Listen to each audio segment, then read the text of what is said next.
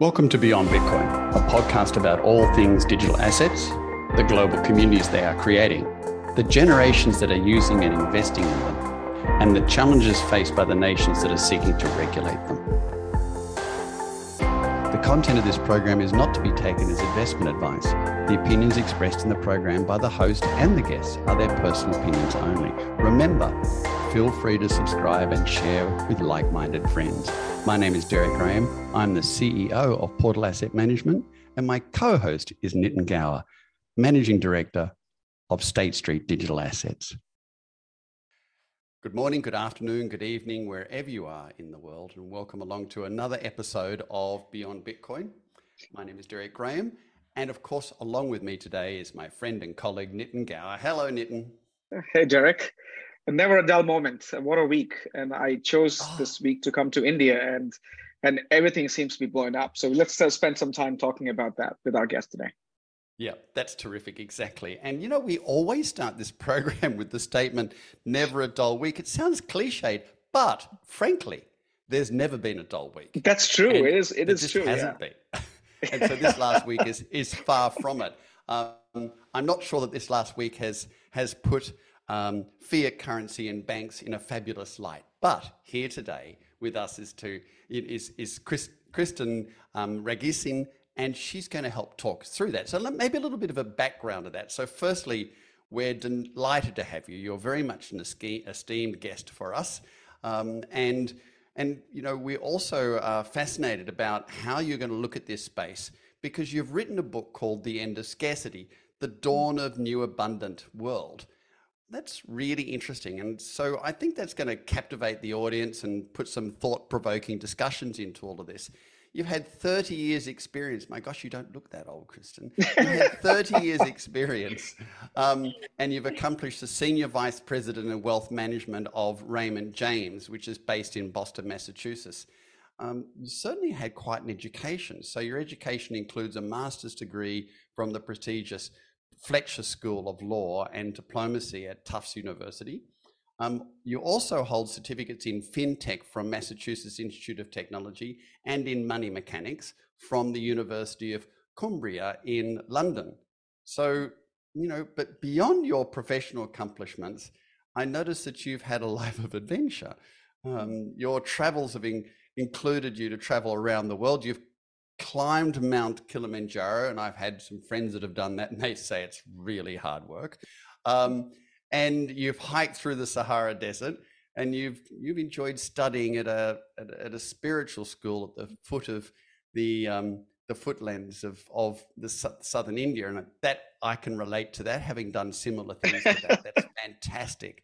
And you've got a certificate of digital currency and expert in, and you're an advocate for financial innovation. So you certainly bring this well-rounded view of both life, the fiat monetary system, and blockchain. So I'm going to just jump straight in, Kristen, and I'm going to ask you a question, because in the last week, we've seen a lot of activity, of course. So I'm going to say, like, in the aftermath of Silvergate and Signature Bank and, of course, Silicon Valley Bank, we've seen the Federal Deposits Insurance Corporation step in and underwrite the depositors' funds.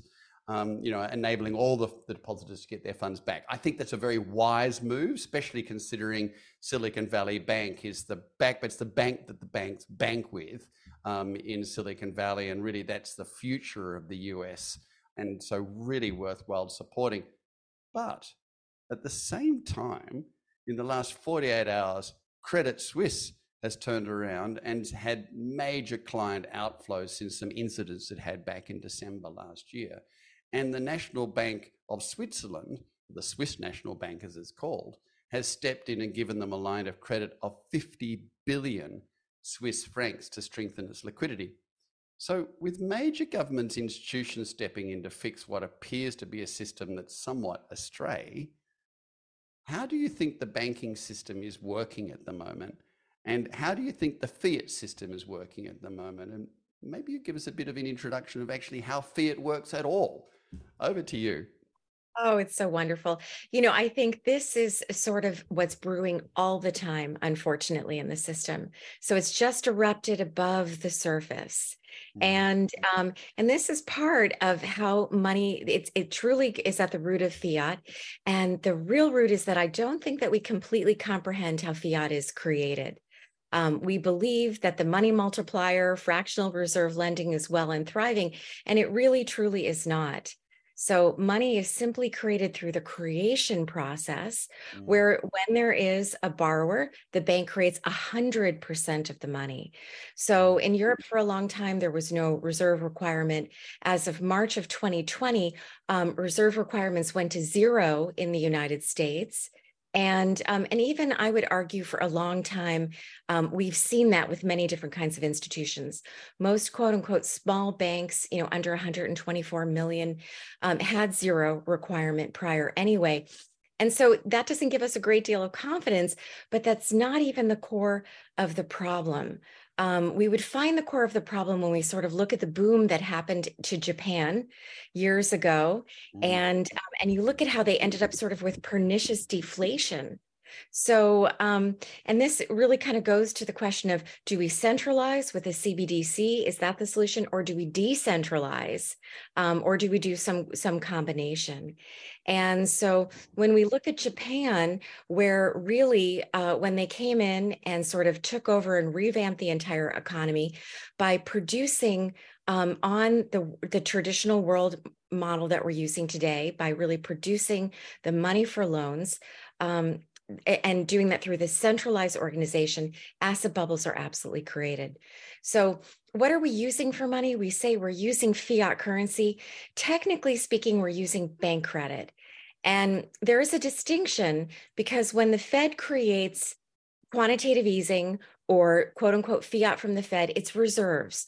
Those reserves are not dollars that are used in the real economy. Those reserves go to fortify the banking system, right? So there's a big difference between dollars and reserves, high-powered money and money that we use. So technically in the old model, we would say, okay, there was 10% on reserve with the banks, and that would allow them to produce, you know, 90% more in terms of loans. But money is truly created when someone comes to the bank and says, I want a mortgage, I want this, I want that. And it's done through double book entry. And so the demand for loans or the creation of loans creates money, which creates demand. And so this fuels the asset bubble. Now, this would be fine, possibly, if the loans were created for true investment capitalism, if they were created for businesses, if they were created for investing in all kinds of things. But the vast majority of these loans are created for consumer debt. And so when we see the difference between housing prices from 1970 to today, housing prices used to be maybe 3 times one person's salary. College educations were vastly affordable, if not almost free. And today we have almost indentured servants when children, you know, when young adults are going to school. And we have houses across the board that are almost 10 times salary, and certainly a couple's salary in cities. So why is this? And the root of it is really because we're using bank credit through consumer loans as our money. And what happens when those loans are repaid, yes, the loan is retired, but the money in circulation is also destroyed. So there's no separate money base outside of us. There's no consistent stock of money.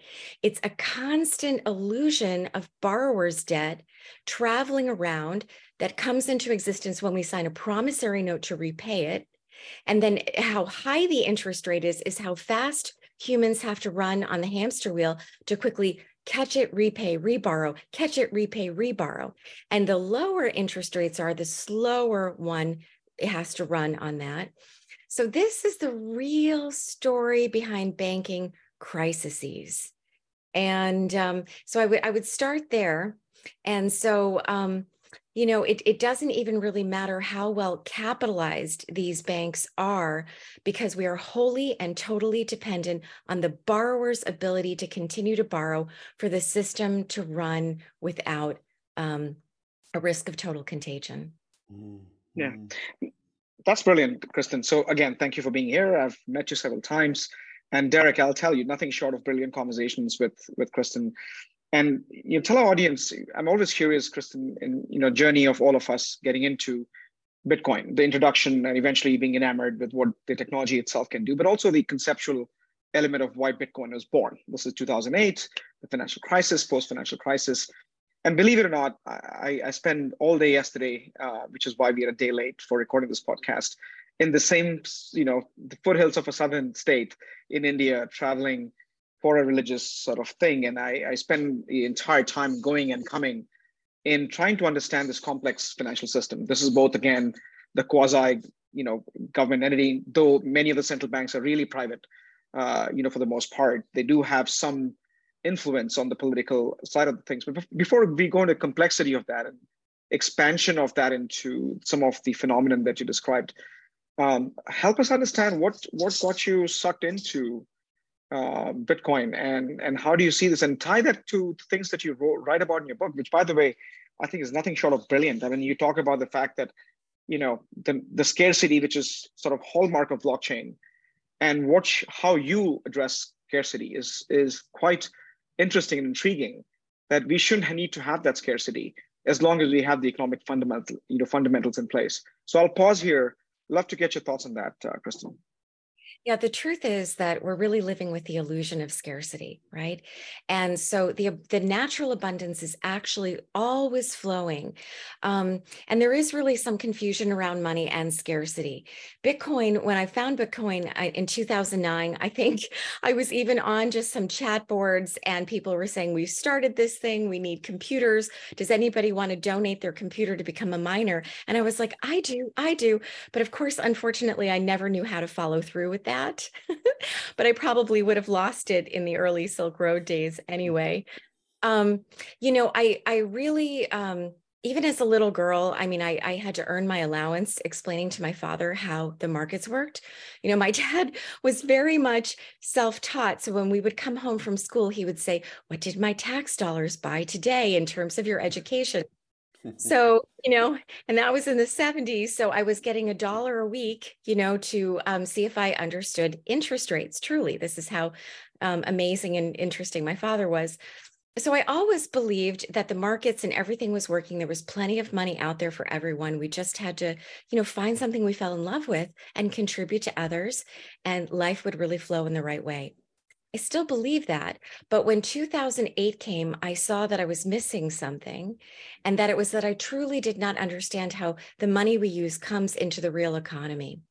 And so at that point, I think I had opened an economics textbook, and the first tenet was money has to be scarce to have value. And I thought, what contradiction that was with my spiritual beliefs. And even the knowing of humanity, how we have passions and imagination and interests, and you can't really stop people from wanting to create things and contribute to one another. Mm-hmm. So the basis of Bitcoin, which really is wonderful in so many ways, and I'm truly a cheerleader for Bitcoin, I still had a very kind of religious, indoctrinated moment when I saw it in 2009 and said, no, it is not money. It is not money because its value is based in scarcity. So it could eventually become a phenomenal store of value. It certainly could be something that could help people either be a speculative type of asset to accumulate wealth, sort of in the traditional investment quasi-exploitative model that we would have, rather than the abundant flowing model. The problem when you say money should not be scarce to have value, it sounds sort of heretical, and then the mind is posed sort of in this black and white dualistic concept. So people think that then I'm automatically saying that money should be unlimited. And of course, that's been the problem with a lot of, early crypto coins and all these things, is that there was no concept of value attached to the projects or to the coins that were being created. So money should not be scarce, nor should it be unlimited. It should be constantly equal to the productive value of the people flowing. So just like if we were given a test with 100 equations and we had to say, solve how many solve? If 70 solved, there would be 70 equal signs. There wouldn't be 50, there wouldn't be 100. Or if we had to go and measure a table, we wouldn't have to go and gather the inches first. We would continue to count.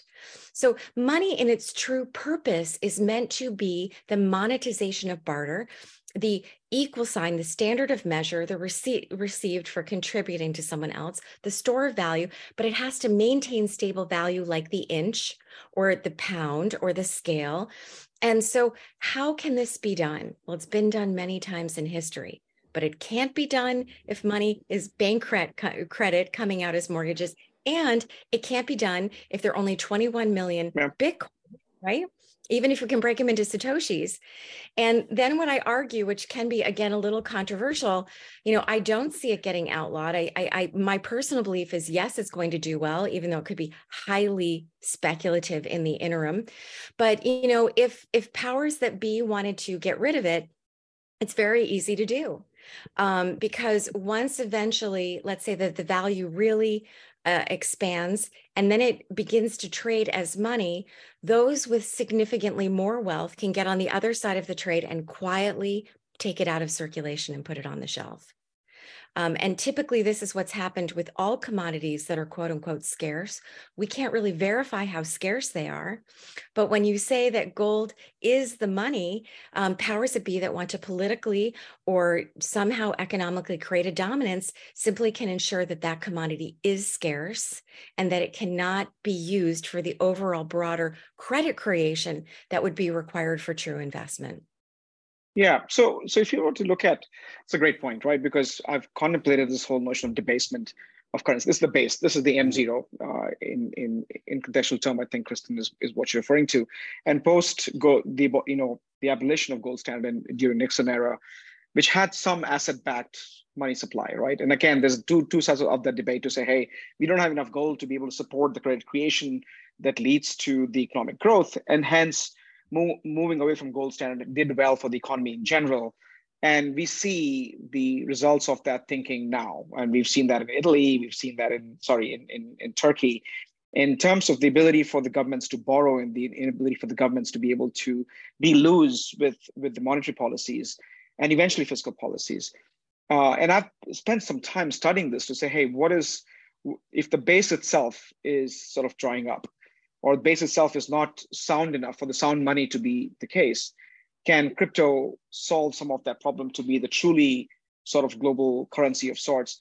I'd love to get your thoughts on that front, because right now, none of the currencies in the world are tied to, they're essentially, again, we've seen that during COVID, 6 trillion was sort of released, and that essentially is the money supply coming, you know, at the base. What are your thoughts around that? Only because, you know, there is this interesting dichotomy between the, you know, the ability for the world to use money for its true, you know, sort of value, you know, account and medium of exchange versus value creation, which is, I think, what your book talks about in terms of producer credits. There is more value. I think post-World War I, post-World War II, we've seen new interesting, you know, monetary phenomena created with demirage and, you know, encouraging people to be able to spend money as opposed to hoard it. Love to get your thoughts on that, Kristen. You know, what's ironic, especially having a lifetime in wealth management, the first and most important thing that we must start to unwind and really, really embody is that wealth and money are not the same thing. And that, in fact, money is dependent on wealth. You know, and I chuckle because I know whenever I say this and I talk about it every day, people say, my gosh, well, you know, there's that confused look. And then people say, well, if wealth is not money, what on earth is wealth? You know, and wealth is truly everything we buy with money. It's everything we create. But first and foremost, it's our imagination. It's our desire to create things, contribute our passions, our labor, all the plentiful resources of this planet. You know, we can argue whether resources are not distributed well. There's certain areas where the planet is, you know, really not doing well. But if we just take an oak tree, how many acorns are produced from one oak tree? You know, the basis of nature is abundance. And so all of this is wealth. We are born wealthy. Every single person is born wealthy. Every time there's a baby coming, that community is more wealthy because there's another being coming with imagination, passions, and gifts. And so we decided whenever it was better to live together, even if at times it's annoying, right? We still, our lives are enriched when we're together.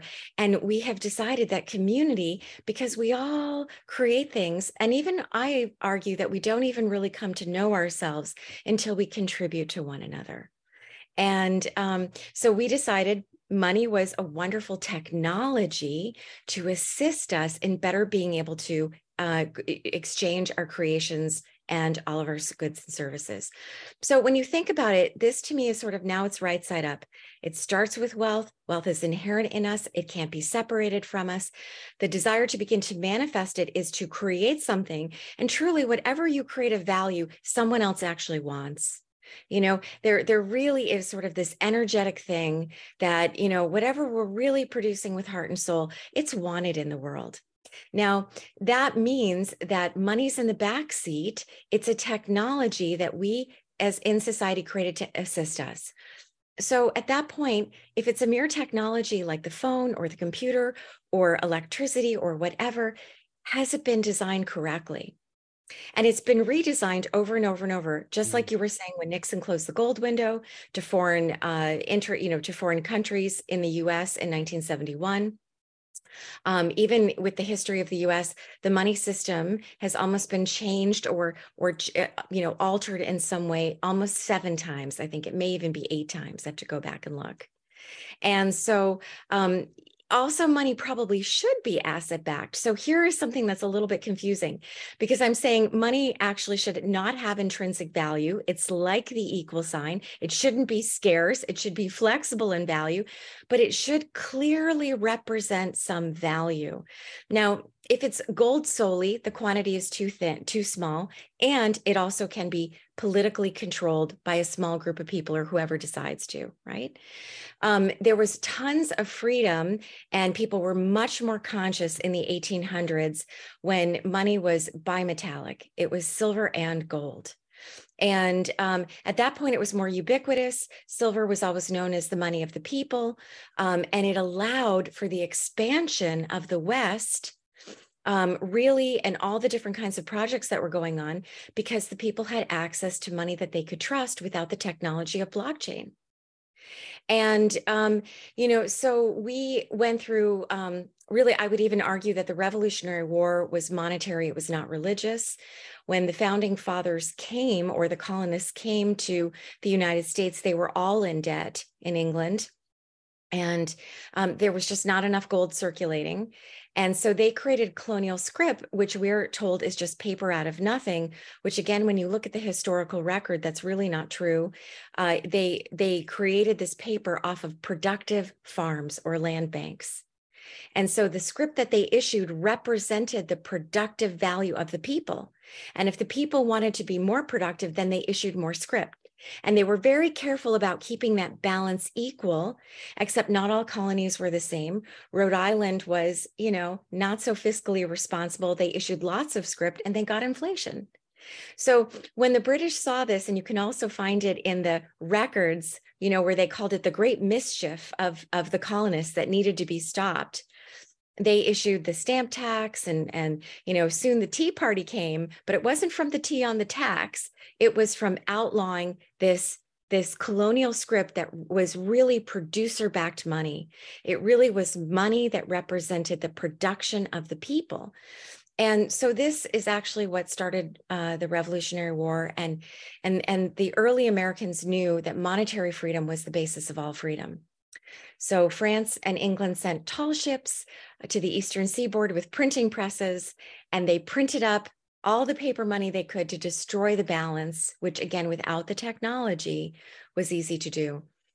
So in early America, they were on probably the correct form of money until 1812. When the War of 1812 came, the United States has basically been back on the British banking systems, I would even say today. So, philosophically, I noticed in your book that, you come from a space of abundance versus a space of scarcity. And a lot of that is a philosophy of mind, to consider that all around you is abundant or all around you is scarce. In the world of digital assets, There's huge abundancy because there's so many offerings in solutions and utility tokens and security tokens, and of course currencies, cryptocurrencies occurring. One of the things that I've often spoken about is the fact that digital assets, securitization of assets and digitizing it and then fractionating it makes it become democratic. In other words, anybody anywhere in the world can own a small slither of something anywhere in the world because it's been fractionated. So in essence, the aspect of fractionating and digitizing things creates abundance and should then go against the concept of scarcity to a degree. It's just you'll have an abundance of variation versus fiat currency, real estate, equities and bonds, which is the traditional way of looking at investment assets. Do you see, you know, this blockchain driven environment with all of its digital offerings as being a really viable solution over a period of time to start changing this money game we see, this game that sort of says that you know, that cash is a medium of exchange, a unit of account, a store of value, divisibility, it's got portability, etc. And all of a sudden people are in control of their own destiny? And do you think that's going to be problematic to the existing infrastructure that's in place? I think it supports the existing infrastructure. You know, yes, I think it's so important. I think it's vital. I think it is the re-democratization of access to capital, of access to investment, of fostering creativity. You know, it's all of what it's truly decentralized finance. And of course, there has to be an opportunity to verify. People have to be educated in terms of the risks they're taking and these kinds of things. And all of that can be moderated. It can be intermediated from a host, whether it's experts, you know, it's even some types of insurance that could come, you know, all these kinds of ways. It's all solvable, as is technically interest rate risk, as we even see with banks managing their capital. It's all technically solvable. But the main issue is really the difference between even money and investment. You know, when you look again at nature, because I think nature is sort of the greatest metaphor of symbiosis and also embodying this seemingly contradiction which we embody, which is each one of us is completely separate, totally unique, irreplaceable, and yet we are all completely inseparable from one another. You know, it doesn't matter what thing we touch in our homes or anything that we go through during the day. It required thousands of people to bring us that. Yeah. Right? Of course. You know, we're so connected. And so we really are like fingers on a hand. And so how is it that we can create our systems, that we're our institutions, to embody this same type of representative paradigm? And because I think we've come from, oh, we're all separate. Oh, no, we're all one. You know, that we get this kind of whiplashing back and forth. Maybe that's even the basis of the argument between communism and libertarianism, you know, something like this. Mm-hmm. So when you look at nature, it always thrives through a biosphere of diversity. And when you look at what blockchain provides, is in fact that prototype, that fertile ground that nature thrives with. And so if we were to have a multitude of issuers of anything, already we have by far more chance of fortifying the system, creating greater choice, having greater learning, greater development, greater innovation, and greater information for what regulation would really be appropriate. So this is also the concern about the central bank digital currencies, for even what type of benefits they would bring. They also create a pipeline that can easily lend itself toward totalitarianism. So how is it that there would be checkpoints on that? And you could even relate that to what happened in Japan.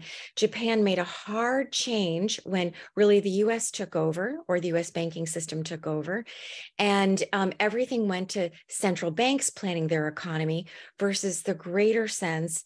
And you had you know, what was Tokyo worth more than California, something like that. You know, and you had this incredible sort of steep pyramidal hierarchical class system suddenly. And so the problem when money is controlled and becomes scarce, you get oligarchies, you get the return of feudalism always. And so it looks like it's a battle of socialism versus capitalism. It isn't. It's really just saying there isn't access, like the fractionalization, Derek, that you're pointing to, or certainly that, you know, if we look at real estate prices and all these other kinds of things, the fractionalization of being able to be part, you know, which is very different than a traditional REIT or real estate investment trust that one would buy in the stock market. I would think it's much more personal. It's much more viable.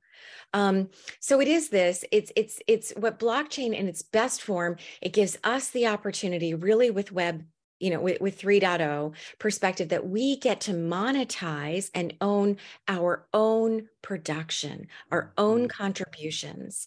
And, you know, so for people, and when I talk about this sort of in diverse spaces and people who are afraid of blockchain or afraid of these kinds of things, I say, you know, whatever technology is coming, it can be used for good or for bad, but it doesn't matter. It's always going to be used for both. So yeah. Are we building systems, right? You know, where's our intention? And it doesn't matter, you know, what it's being used for, as long as we're continuing to build and create other opportunities that are really solidifying that liberation and that flow for people. So two questions for you, Kristen. You talked about CBDC, and having delivered about, I think, 19 in my lifetime CBDC projects around the world. This is early days of experimentation. I think they've only adopted the technical element of it. This is tokenization, blockchain. But the fundamental tenets of introduction of money into the system still remains. So, of course, in the West, the concerns around privacy, the concerns around supervision, concerns around the, you know, the ability for the government to be able to have surveillance.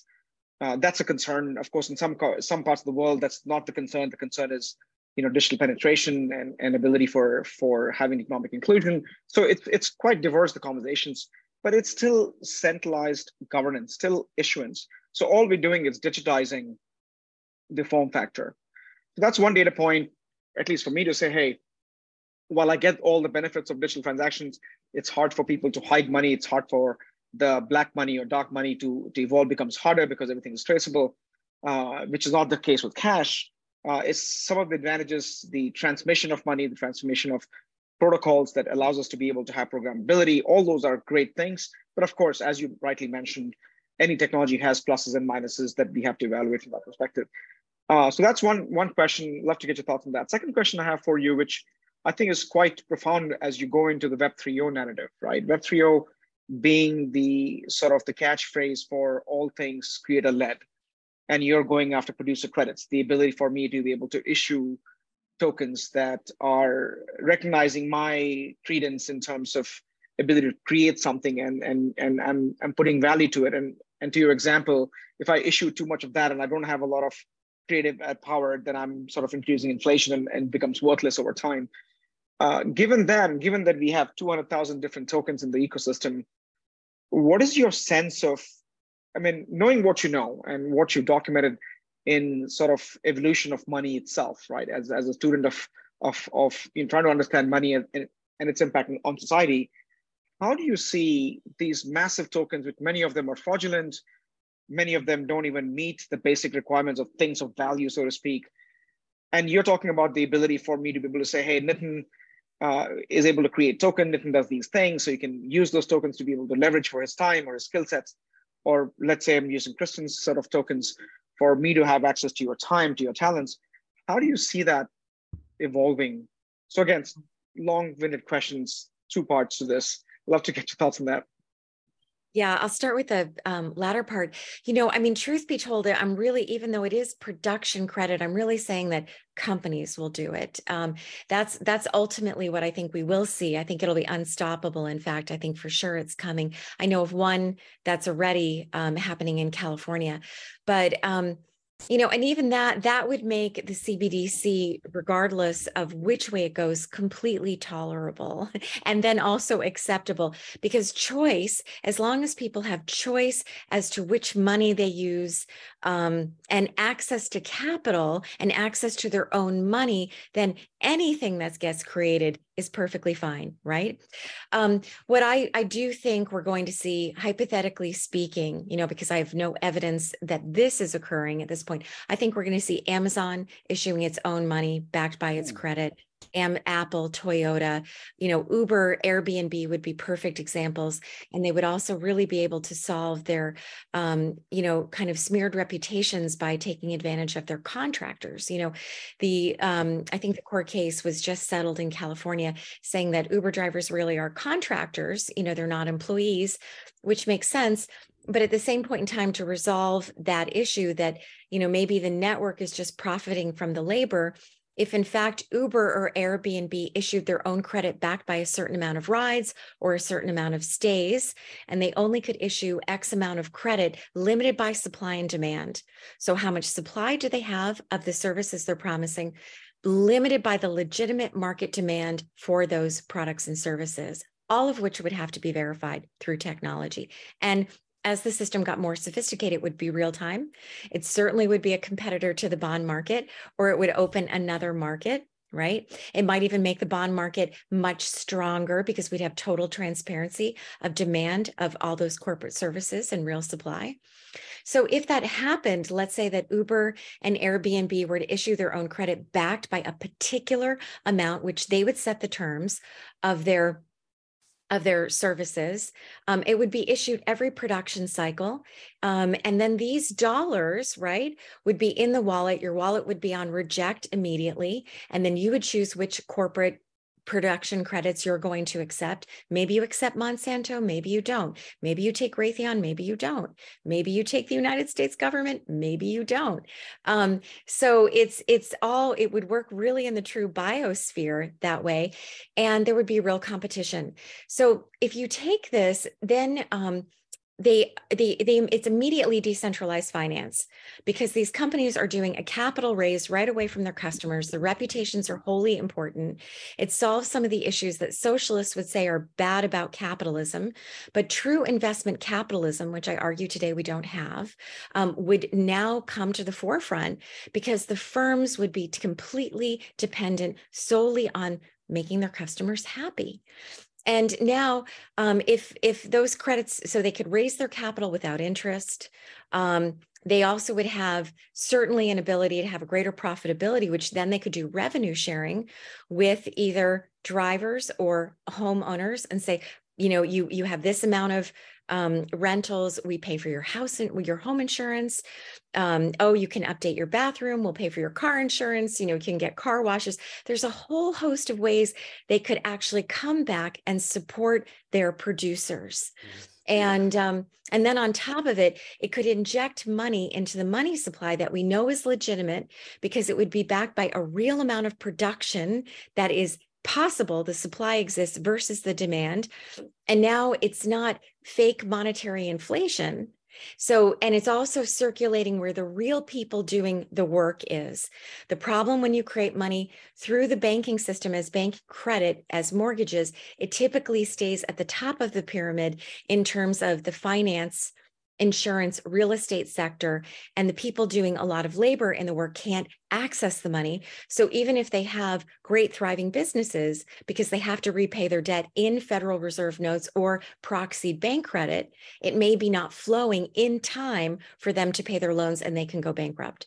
So when you issue money straight from the producers themselves, it circulates where the real people are actually doing the business.